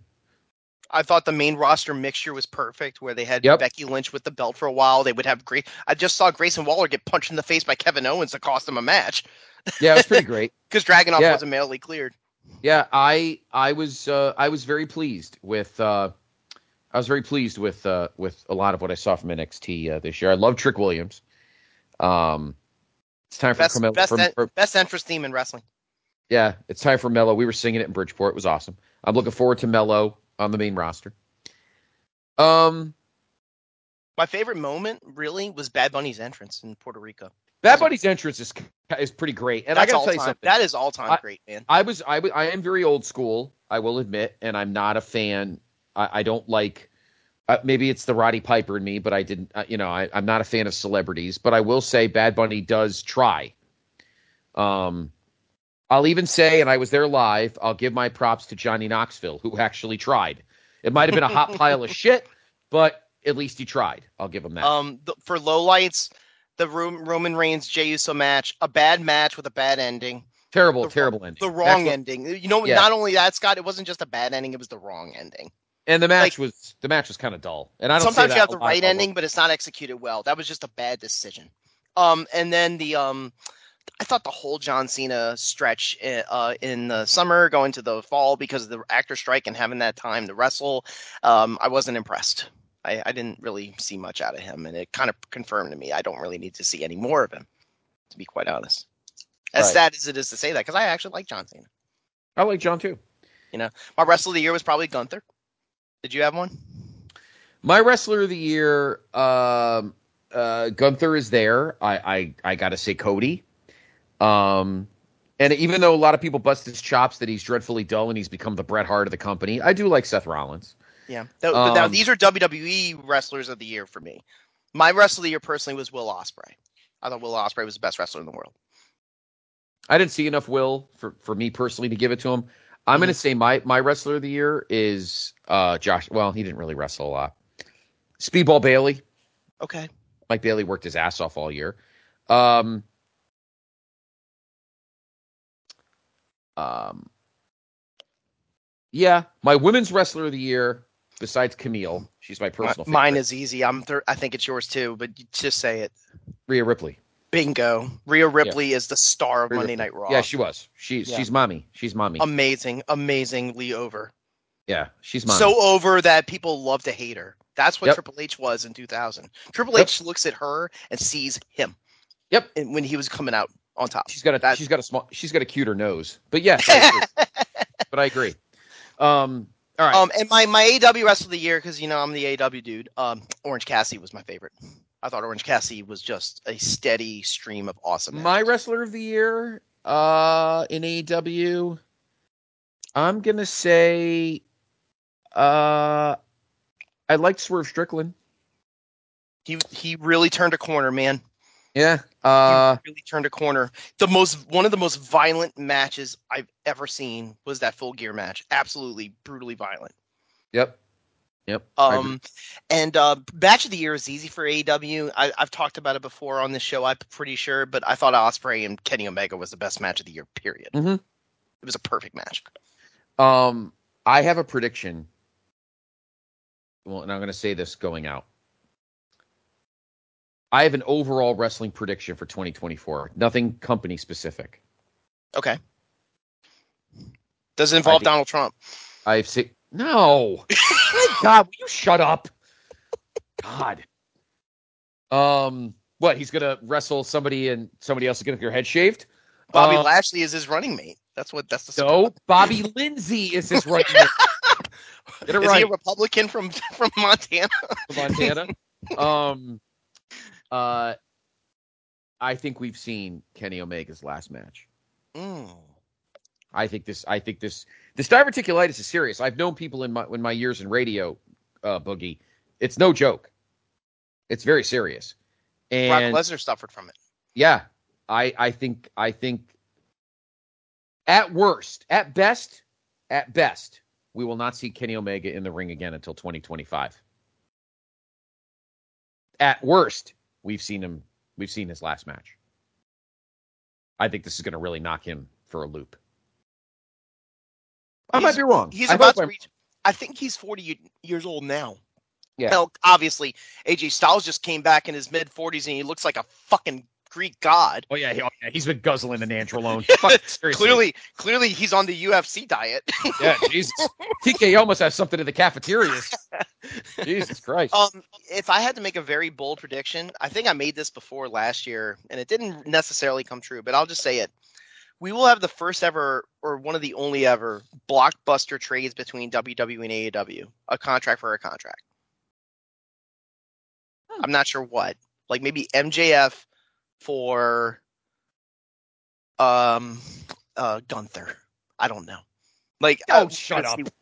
I'm just saying. I'm just saying. Are you out of your mind? All right, I'm just saying an exchange of talents. We will see a talent exchange. Why would you say Gunther? I don't know, man. I'm just thinking about people who are locked in. You are ridiculous. Hayes. Um, Listen, you can't do a wrestler to be named later. It's got to be one for one. You can't do like I got a great idea. Carmelo Hayes and JD McDonagh and Tiffany Stratton. I got a perfect That's one. the worst trade of all time. I got a perfect one. I got a perfect one that I would take immediately. Give me Julia Hart for Natalya. Heart for heart. okay. I'm I'm sorry. Okay, Stefanie Powers. It's a great show. My um. Okay. Can I? I'll make I'll make a WWE related one. Roman Reigns title reign ends this year. Oh, that's oh definitely. It ends this year. He doesn't hit the Bruno mark. He and it ends this year. No, the, the, the, no one's ever going to hit the Bruno mark. The Bruno Yes, mark, 2028 with the title. the Bruno mark is 2,803 days. That's not happening. Not happening. I know they're got a they got a whole thing about breaking Hogan's record, but if Cody doesn't win in Philly, you're you might as well never he might as well never win. You know, it'd be funny if they retroactively said, actually, in the middle of that title reign Bruno had, he actually lost his title briefly in Puerto Rico against Fritz von Erich. It was it was the main event of And the it breaks was, it up was- into 2,000 day reigns and then reigns is number one. It, yeah, it breaks it up. It breaks it up. Yeah, he uh he, he it was in Rio de Janeiro in the same uh, arena that that uh that Pat Great- first won the Intercontinental title. So anyway, we hope you enjoyed this uh, wonderful episode of the year in review on Place B Nation's main event. Uh, it has been an honor. Another year will begin our tenth year uh, of this show. Boogie, thank you. Yeah, as ridiculously insane as you are, uh, you are always one of my favorites. It is late, It's always yes, it- to have you. on. um, guys, check him out. Guys and gals, check him out. The TNA. I know your your AEW show is on hiatus, but we hope to see you. Uh, we hope to see you and Jordan back. Of course, you and Mr. Murray with the NBA uh, team. Where's the All Star game? Um, Indianapolis. Oh, it's a Market. I almost said Market Square. Look at me kicking it old school. Um, it's not even Conseco. What the fuck's it called now? Farmer's Um, Life, Banker's Life. Yeah, Baker's Baker's like Life Field House. Life. Yeah. Um, okay. Uh, I, I, I've already heard. I, I, I, I thought it would. I thought it was going to be a great move, but it, it looks like. I think uh, I don't see Darvin Ham as my head coach too much longer. Um, the roster is not happy, but I don't like the roster. No, anyway, so- trades are trades are coming down the pipeline uh, in the Yeah. next month. So me and Adam will have things that we're actually going to be in our 300th episode by season's end, if you could believe that's that. tremendous. Great job on both you guys. And we're on the pop feed, which is almost like ECW when it was on the Nashville network. Wow! Don't let Andy Atherton hear you say that. Um, anyway, Can you imagine getting ready for ECW when I was a kid and they're doing fucking rodeo and Dukes of Hazzard? I love Duke's. Can you imagine how confusing that was as a kid? Uh, it's awesome. Um, follow us on Twitter at uh, at PTBN Wrestling. Uh, we got a lot of great stuff coming up. We hope you enjoyed uh, a new show. By look, my MVP. I mean, I have a ton of MVPs here on the PTB Wrestling Network. All of the guys and gals that have done uh, so much here. Uh, but I gotta I gotta give props to my guy Luke Jennings. That dude is a machine. He now has four shows. He, of course, you can catch him Saturday mornings at nine with the Memphis Continental Wrestling Cast, and then on Mondays he rotates between the Monday Night Project and Hamburg All Stars. And this past Wednesday, he debuted a new show. It's monthly, Puroresu Passion, where he goes back to classic All Japan matches and Oh shows. wow. Uh, the guy's amazing. I, I, Luke, you're the best, and uh, you add so much to this to to our uh, to our network, to the family, and we're glad to have you. Um, everybody, be safe here in the Northeast. Should be the first some first bit of snow of the winter coming this weekend, so be safe. Again, Steve Willie, we miss you. Prayers to you and everyone. We hope to see you in two weeks. We love you. We will be back in two weeks. We'll talk about the goings on. Uh, it will not be. Will that be the weekend before Wrestle, uh, WrestleMania? That will not be the weekend before the Rumble. Uh, actually, we will talk about on our next episode uh, the fallout from Hard to Kill. TNA's the first big TNA show of the new era. We'll talk about that in a couple weeks. Uh, we will talk Wrestle Kingdom, and when Steve Willie's back, he could talk about what he thinks about New Japan's future. And we'll look ahead to the Royal Rumble and uh, a lot of other fun stuff. So have a wonderful weekend. Again, if you're in the Northeast, be safe. Enjoy the final weekend of the uh, NFL regular season. Uh, my Cowboys just need to beat the fake Redskins to uh, win the NFC East and get the two seed. That would be nice. Uh, and we'll see what happens. So for the boogie, Brother Boogie, I'm Brother Scott. You have been in the main event. Have a wonderful weekend, and we will talk to you in two weeks. Hey Scott, um, you forgot about the return of another Brooks, Traci Brooks at, at TNA. Meow. I'm not going to shut you up, Riche, because you're right.